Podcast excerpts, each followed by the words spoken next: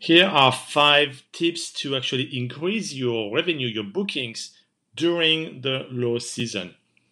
And that is a topic I know is popular for many Airbnb hosts out there who will have a property for an entire year, year after year, and there's going to be some high season and some low season.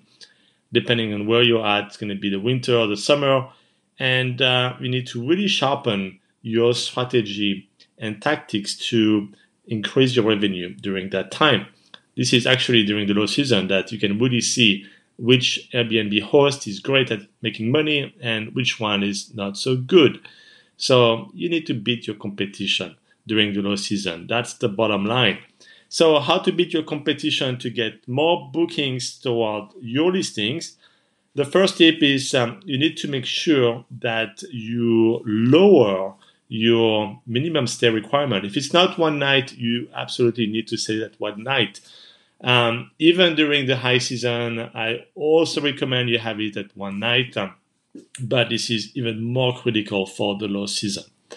Also, you need to adjust your price. Now, it doesn't mean it needs to be 10 bucks a night for your property, but uh, lower your price, look at your competition, um, make sure you use uh, a pricing software like uh, cashflowcal.com to identify what is the right base price. But uh, make sure you address your cost as well. So don't go too low.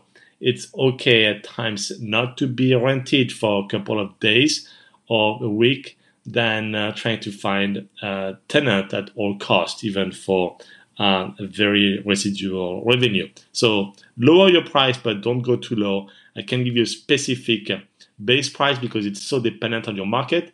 But again, if you use cashflowcal.com, you'll be able to identify the exact price for you, even in the low season. Uh, third tip, you can contact previous guests. If you have their information, if you collect their email address, um, you can contact them and uh, offer them a deal. Uh, that's going to be, I think, your best customers moving forward. And another uh, tip um, is to change your cover photo, uh, especially the low season uh, look that um, uh, your property has to make it appealing for the low season specifically. And the fifth one is actually more broader to really be very good at marketing, be a savvy uh, marketeer so that you really sharpen the title of your property, the description to really highlight uh, your properties as much as possible. You may have overlooked it during the high season because um, you would have bookings left and right. Um, it was not, I would say, as important, uh, but during the low season, actually critical to have an excellent listing so you differentiate. Of course, the best photos possible. You've heard me say this, but also an excellent title and that, that really highlight the key features of your property in an excellent short description. That is what the guests are going to look first beside the photos.